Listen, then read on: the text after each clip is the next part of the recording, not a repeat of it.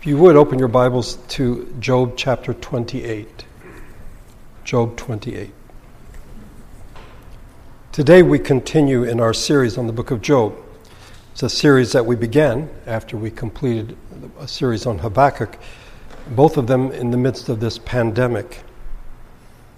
We have gathered every Sunday here at Melrose, worshiping with singing, with praying, with hearing scripture read and preached, sharing matters for which we are thankful and the various needs we trust God to meet. We are grateful for how God has kept us and sustained us. Nowhere is physical safety guaranteed, but praise be to God, this place is a sanctuary. It is by His grace that these doors have remained open and will remain open until He shows us differently for those who are hungry for communion in bread, in the word, and in fellowship. We come to Job chapter 28. Apparently, after Job's speech, his friends have nothing else to say. It's Zophar's turn to speak, but he does not. As I mentioned last week, uh, several points from here to the end, or chapter 31, the end of Job's speech, he's the only one speaking. And it seems at certain points he pauses, like if one of you guys want to jump in and say something, but no one does. They have nothing more to say. His friends have failed to comfort him or convince him by their teaching, so now it is his turn. He has the stage to himself. And in this chapter, we sense a change of tempo and of tone. For 25 chapters, we have been bombarded with material about Job's anguish, along with the impassioned explanations of his friends. This is why these things have happened to you. So, on the one side, you have Job's friends um, saying it is all his fault, he's receiving what he deserves, some wickedness he has committed. And they some, say some pretty horrible things about their friend Job. But on the other side, Job desperately, in the midst of his suffering, protests that he is innocent and he, in fact, questions God as to why all of this is happening. We have listened now for these weeks as they've talked past each other and pointed the finger at each other. They've become more and more frustrated. The friends seeking to justify God, Job seeking to justify himself. And so Job has become, I would argue, less temperate. He's become more intemperate in his responses as his friends misrepresent his position. You may remember that different times are like, you said this, and he never said that. And that can be quite frustrating. So perhaps now is time for a break to sort of back off a bit and have an objective reflection. Maybe we need to back away from the debate at this point. That's what chapter 28 provides for us. It might well be called a hymn to wisdom. It's quite different than anything that we've come across thus far. There are two things to note about this hymn to wisdom. First of all, it does provide that break between the dialogue or the dialogue between Jake, uh, Job and his friends. But then in chapter 29, 30, and 31, we have sort of Job's last stand. He will make a final case as to why these things should not have happened to him. And then in chapter 32 up to 37, we hear from someone we've never heard of. That's Elihu. Uh, a friend comes along and he basically says a pox on both your houses to the friends and to Job. And then God Himself will speak in an amazing way. A few words about wisdom. We've looked at this in the past, so just to remind you. In the Old Testament, in the wisdom tradition, there are three types of human wisdom. The first is what we would call proverbial, from proverb, wisdom. These are common sense statements about life and behavior, usually passed on, we see in Proverbs, from father to son, Solomon to his son, from teachers to students. This is what we find in the book of Proverbs. The second type of wisdom is the wisdom of intellectual exploration the searching for answers to the riddles of life. This is what we find in the book of Ecclesiastes. The third type of wisdom is the wisdom found in what we would call science and technology.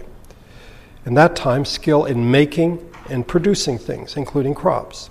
This is something that Dave mentioned in one of his sermons that someone, let's say in 3000 BC or even earlier, would be more scientific than someone who uses a laptop today because today you're just clicking in the keys, you're not actually producing something. Whereas a fisherman back in the day or a farmer would have to experiment and come up with the best way to catch fish or to produce good crops. It is this third type of wisdom that Job speaks about today in Job 28, this hymn to wisdom. Each of these types of wisdom, by the way, demonstrate an ability to cope. So in Proverbs, we find coping with the ordinary demands of day to day morality. What decisions should I make? Look at the book of Proverbs. In Ecclesiastes, it is to cope with knowing what to do, how to govern, and how to rule. Then, thirdly, how to cope with raw materials used in life. And this is what we will see today in our chapter. In every one of these spheres, if it be the book of Proverbs, if it be Ecclesiastes, or the book of Job, true knowledge depends on obedience to God, as in the fear of the Lord, not on natural or theoretical knowledge. This hymn has three stanzas, two refrains, and then a finale. The first is the longest part, verses 1 through 11 Human Ingenuity or the Genius of Man. Follow along, if you would, as I read verses 1 through 11. There is a mine for silver and a place where gold is refined.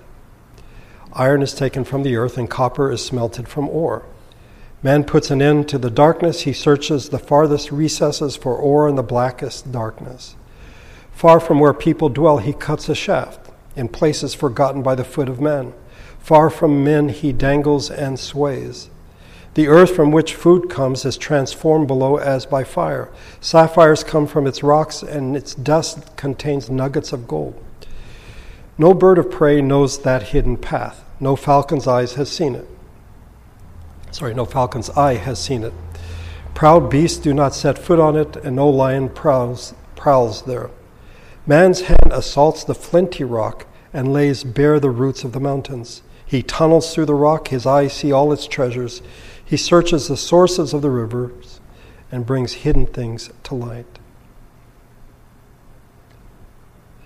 This section might, in fact, seem to present problems a section that praises the ingenuity of mankind. Isn't it rather presumptuous to say such wonderful things about human beings? Let's set that aside for a moment. For our purposes, the question is how does this fit in with the flow of the book? Because it seems it might seem quite abrupt. It gets a form of knowledge whiplash, if you wish. It's like we've we've shifted directions too quickly a break is fine, but shouldn't there be continuity? Well, there is, in fact, continuity if you think about it. What was the last thing that Bildad said? Do you remember the last thing he said? How much less man who is but a maggot, a son of man who is only a worm. This is at the end of a very short chapter in which, among other things, Bildad makes the case that humans are not redeemable and that human beings are insignificant. And then he closes it off by saying they're nothing but maggots and worms. Well, Job responds in chapter 26, the very next chapter, by speaking of God's greatness. And he says in verse 14, a wonderful verse, and these are but the outer fringe of his works. How faint the whisper we hear of him. He speaks of the magnificence of God's creation, and Job's like, this is just a whisper. Wait till you hear God's thunder. In chapter 27, he responds by speaking of his own integrity, and now in chapter 28, he exalts humanity as those made in the image of God. He describes the wonder of man in terms of abilities. In verse 3, the intellect puts an end to darkness. In verse 3, also persistence. He searches every recess. Curiosity, he explores the unknown. Vision, he sees better than the falcon. Courage, he acts more fiercely than the lion in verse 8. Industry, he levels mountains and cuts through rocks, verses 9 and 10. Discernment, he perceives the precious. He see, his eyes see all the treasures. Creativity, it provides alternative, uh, productive alternatives. He tunnels through the rock instead of going over the mountain. Insight, he brings the hidden to light. Humankind is, in fact, quite ingenious. And Job here praises the ingenuity of human beings. There is, however, a tendency to view human ingenuity as existing in our time as being far greater than anything that ever happened before us. I think this is just arrogance. No question that we have made great strides. But what we fail to recognize is what we have today is a result of those who have come before us. We didn't sort of just settle on these things out of nowhere. Um, and that ingenuity is not always manifested in the same way. We don't know all that has gone on before us. We don't have explanations. We're still trying to figure out the pyramids and things like that. How did people do this? Remember watching uh, a documentary once in which uh, the, the person speaking argued that in the time, let's say BC, before Christ, that there was in fact, um, it wasn't simply mathematical uh, calculation that people did, but they had an intuitive sense of how things should be done. And we've lost sight of that, and we think we're far greater than anything that has come before us. One author has, in fact, pointed out that many of the technologies we have today are a reflection of what Job spoke of. Um, the intellect, he puts an end to darkness. The author here speaks of worldwide communication persistence that searches out every recess. We have cancer research, curiosity that explores the unknown, oceanography, in which people plumb the depths of the oceans, vision that sees better than the falcon. What about laser technology? Courage that acts more fiercely than a lion. And here the author speaks of space exploration. Industry that reshapes the environment. We'll look at urban development. Discernment that perceives the precious organ transplantation. Creativity that provides, or that provides productive alternatives, solar energy, and it goes on and on.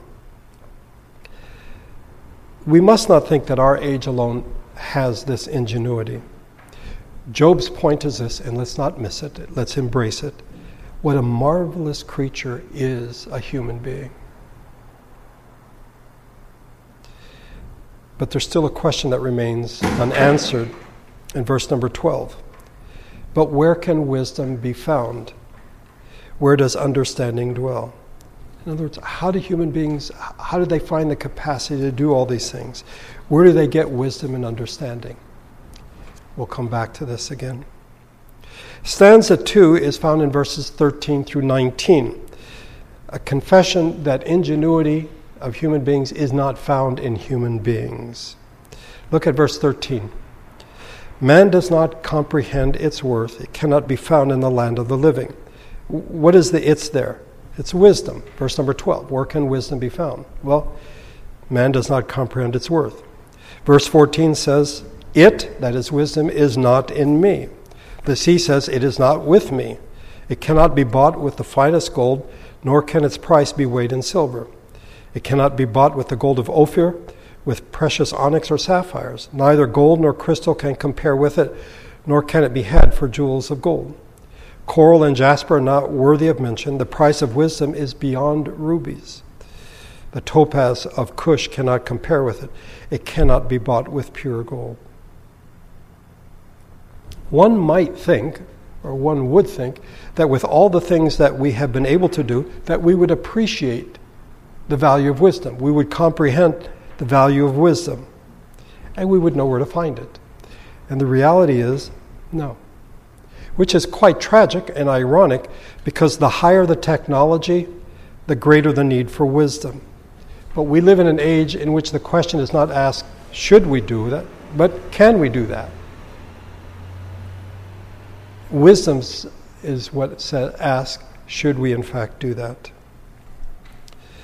But for all our ingenuity now in the 21st century, the value of wisdom is not appreciated, nor is the source of wisdom sought. No one looks for where wisdom comes from. I would argue that in our day, wisdom, if it is appreciated at all, is viewed as a commodity. We fail to appreciate its true value. In one of my lectures, and my students, I speak of the changes that happen in the world in the 19th century into the 20th century. We end up with a new trinity in the West science that will allow us to know everything, technology that will allow us to do anything, and the market which will allow us to buy anything. But wisdom cannot be purchased, it cannot be bought, it is not a commodity. So now the question is repeated here in the second refrain. If you look at verse number 20, where then does wisdom come from? Where does understanding dwell? The answer to these questions and the questions in verse number 12, the first refrain is now found in the verses that follow, verses 21 to 27. Wisdom belongs to God alone. Verse 21 It is hidden from the eyes of every living thing, concealed even from the birds of the air. Destruction and death say only a rumor of it has reached our ears. God understands the way to it, and He alone knows where it dwells, for He views the ends of the earth and sees everything under the heavens when he measured the force of the wind and measured out the waters, when he made a decree for the rain and a path for the thunderstorm, then he looked at wisdom and appraised it. He confirmed it and tested it. As in the second stanza, Job is searching for wisdom, and he acknowledges that it is hidden from the eye of every living thing. But it's also hidden in those things which are beyond us. And we saw this last week death and uh, destruction and death, Sheol and Abaddon. These things that we fear, that we do not understand, even these things do not know where wisdom is. And having exhausted the witness of the seen and the unseen, the earthly and the unearthly, if you wish, one must conclude that wisdom is, in fact, a transcendent quality. So Job turns to God. He alone knows and understands where wisdom comes from, where it can be found, and where it dwells. That God knows where wisdom is can be seen in his work of creation. Four mysterious forces of nature, if you wish the wind, the waters, the rain, the thunderstorm.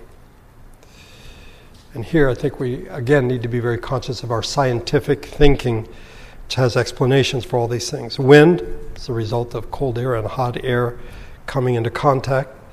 But sometimes the wind blows lightly, refreshing the earth, and other times it blows violently, inflicting great destruction. The waters, the sea, this, the vast, seemingly measureless waters of the ocean, God has precisely measured them. They are under His control. The rains, here we are told that not only has God established, but He has made a decree with regard to rain. And then the thunderstorm, He makes a path for the thunderstorm.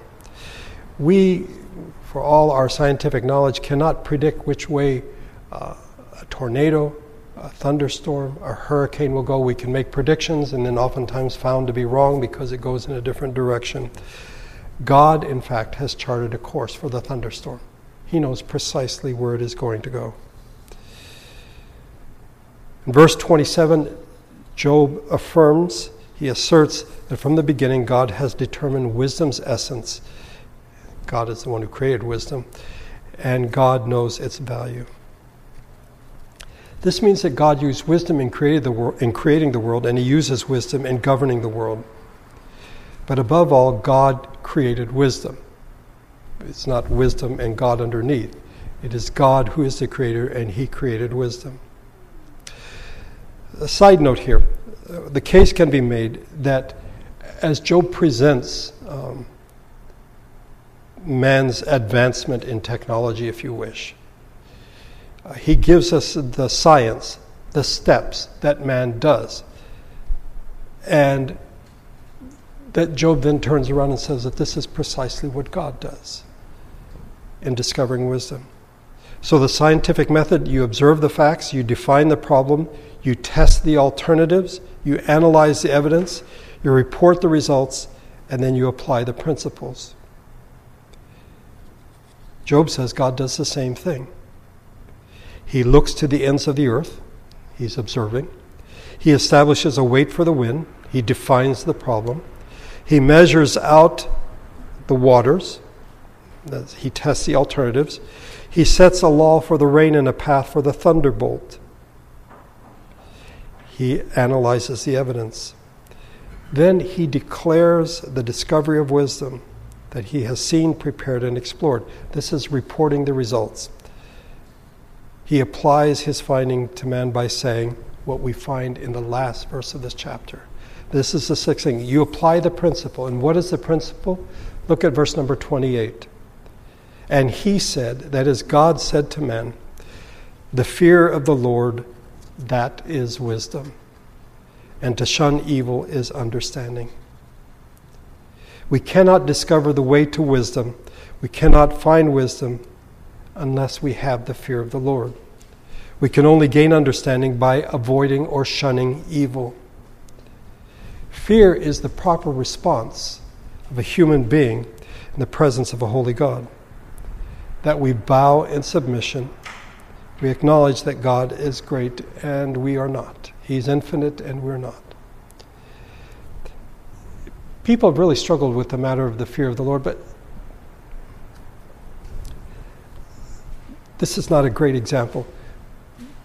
But who is who is the most famous person that you want to meet?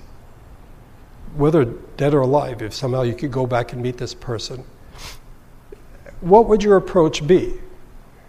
I mean, would you like shake their hand, high five? I mean, would there not, in fact, be this sense of, you're an amazing person. I'm in the presence of greatness.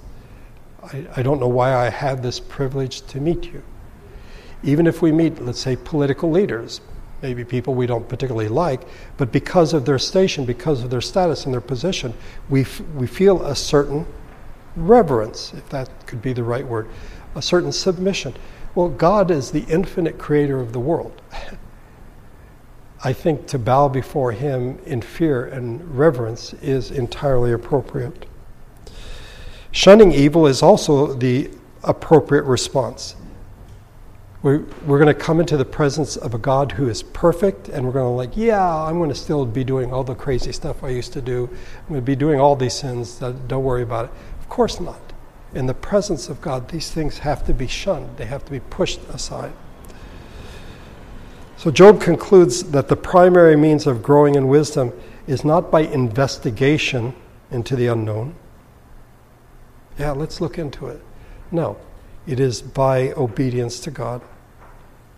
Wisdom, simply put, is a way of living before God.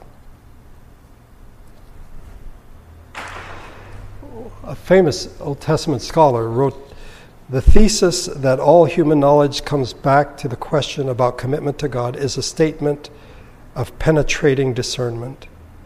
One becomes competent and expert as far as the orders in life are concerned only if it begins from the knowledge about God. It's the fear of the Lord. It's the beginning of wisdom. I would say that this chapter, as wonderful as it is, stands as a warning to the three friends that any further speculation would be pointless and would be fruitless, and in fact would be quite foolish and unwise. The way out of this impasse does not come from below, from this big debate that's going on, but it comes from above. It is the fear of the Lord. The solution will not come from a belief system of human beings, from a theological system, but only as a gift from God. Now, some might ask, am I suggesting that only those who fear God have great abilities, great skills, great talents, and not at all? Not at all. If I were to say this, I would be easily proven wrong. But I will say that only those who have the fear of the Lord will understand and appreciate the context of their abilities. And I believe that on the final judgment day, the questions will be asked Where do you think your abilities came from? Did you not consider that they, in fact, were gifts from me? Did you not wish to know where they came from or who gave them to you? I think one's initial reaction to this chapter might be to be cautious or even alarmed, such praise of human beings. In part because we understand that only God is to be worshiped, and so we are deeply suspicious of anything that sort of elevates humanity, or anything else for that matter, that only God should be exalted. And we believe that human beings are fallen, deeply flawed, the Reformed doctrine of total depravity. So that's part of why I think on the Christian side we're just a little skeptical. We're just very cautious about Job chapter 28. But I would say on a non religious side, because we live in a world in which there is an assault on the human being, the individual, and the value of life. It's happening, and we may not, in fact, recognize it. One of the marks of our age is cynicism. And in an age of cynicism and great irony, all claims to truth all assertions or expressions are to be looked at ironically. Consider the following illustrations of this, of this assault on the significance of human beings. First of all, modern biographies. Rather than simply telling one story, modern biography takes it upon himself, the biographer, to explain why someone did what they did. Um, and it reeks of cynicism. In a book entitled Rescuers the Lives of Heroes, the story is told of a man named Mosher who rescued a woman in the apartment above him from being raped. He almost bled to death because of a knife wound from the attacker. This is what the author says about Mosher. Some might say that Mosher overcame his failure and frustration to do what he did. In fact, failure and frustration were the cause of his actions. They enabled him to act, they compelled him to act. If he hadn't been so unhappy, if he hadn't felt so trapped, he wouldn't have acted. Because he needed to be saved, he saved someone else. Wow. you know what Mosher's thinking. You know the answer to why he did what he did. Instead of seeing him as doing something courageous and heroic and saving someone's life, it's now re- simply reduced to, well, you know, you were a loser and being a loser sort of pushed you to do something rather dramatic. Joyce Carol Oates raises the same issue when she complains about biographies about literary figures. She writes, um, they so, merciless, so mercilessly expose their subjects, so relentlessly catalog their most private, vulnerable, and least illuminating moments as to divest them of all mystery save the crucial and unexplained. In other words, they tell us all about this person, so there's no mystery, just they've been ripped to shreds. There's only one mysterious thing that remains. How did a distinguished body of work emerge from so undistinguished a life? How did this loser come up with this great literature? And I would say that that, that viewpoint would say, yeah, let's forget Job 8, uh, 28. Let's not talk about how wise human beings are. I think another reason that we are so cynical is because we live in a climate of self parody, at least in the entertainment world, in which it seems that few take themselves seriously. Um, and we sort of enjoy this. It's, it's sort of fuel for amusement when someone can laugh at themselves. But in many ways, I would argue it diminishes what it means to be human. It diminishes the individual. And then, thirdly, we have the problem of the hero versus the celebrity. In a, in a cynical age, we are told indirectly or directly that there's no such thing as human greatness. So let's get rid of Job 28. The concept of the hero becomes more and more foreign. A celebrity, as Daniel Boorstin put it, is someone who is well known for being well known, who may or may not have a talent or skill. That's beside the point. They're simply well known. A hero is someone who is heroic for character virtues. I think we have reached a point in our civilization when we think we have outgrown the need for heroes. Bertolt Brecht, the German playwright, in his play Galileo, writes that after Galileo had recanted under the pressure from the Catholic Church, one of his students was quite sad and said, It is a sad land that has no heroes. And Galileo, supposedly, this is Bertolt Brecht putting the words in his mouth, no, rather, it is a sad land that needs heroes. In other words, we don't need people to be heroic. In our society, we just need celebrities. So the idea of human greatness, nah, it's rejected. And any type of heroism like Moshe is simply seen through. Oh, I know why you did what you did. unless I seem or appear cynical, I would argue that people in our day do not like heroes, they prefer celebrities. Because to be a celebrity, particularly now with the internet and with YouTube and things like that, you can become well known for being well known. And there isn't necessarily a lot of risk involved. And then, by the way, we have a whole industry, National Enquirer, that is devoted to tearing these people down. So again, Job is saying, How great is humanity? And our society says, Yeah, no, not really. Not really. Dick Keyes has written about this. We have his book upstairs if you're interested, and we actually have several of his talks on tapes. Um, he compared the deaths of Princess Diana with that of Mother Teresa. And he pointed out that when Princess Diana died, there was this great outpouring of grief.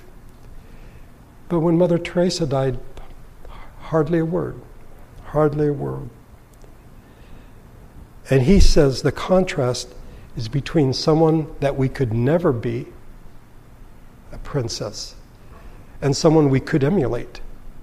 Mother Teresa, give our lives to those who are in need.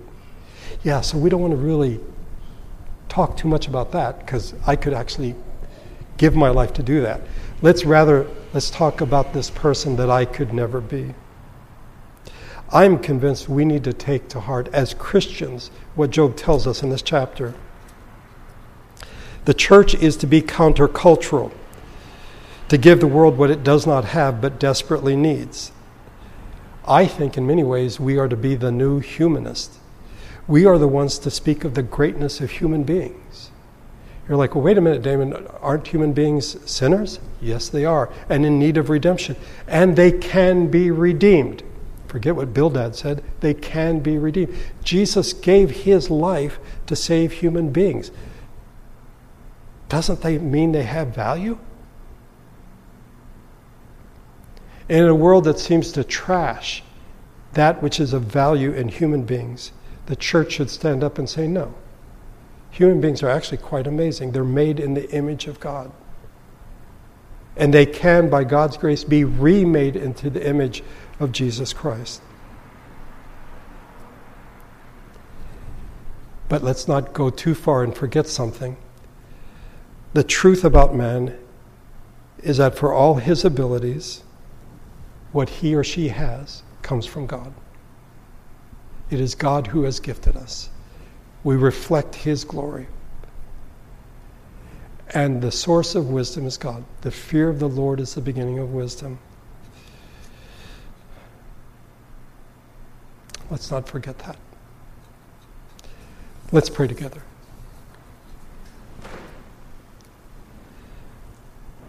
Our Father, we are in. Uh, a difficult, a very strange time, but as we enter this, the final weeks of this political cycle, we hear people tearing each other down, saying rather unsavory things about each other. And in the struggle for power, what it means to be human is lost. The value of humanity is lost the glory of humanity is lost, that we are made in your image, that you sent your Son to redeem us. We can't be worthless.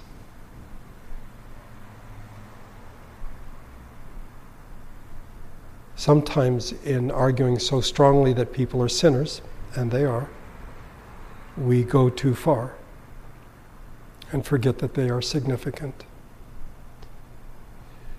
At other times, we go too far the other way, praising the glory and the genius of one person or another. And we forget that they are fallen as well. I thank you for Job 28, for the, what he points out so clearly, what we so easily forget. All that we have comes from you. And if we are to seek to be wise, we must live with the fear of the Lord. That we must be wise in living and walking before you. To shun evil is understanding. May we understand that.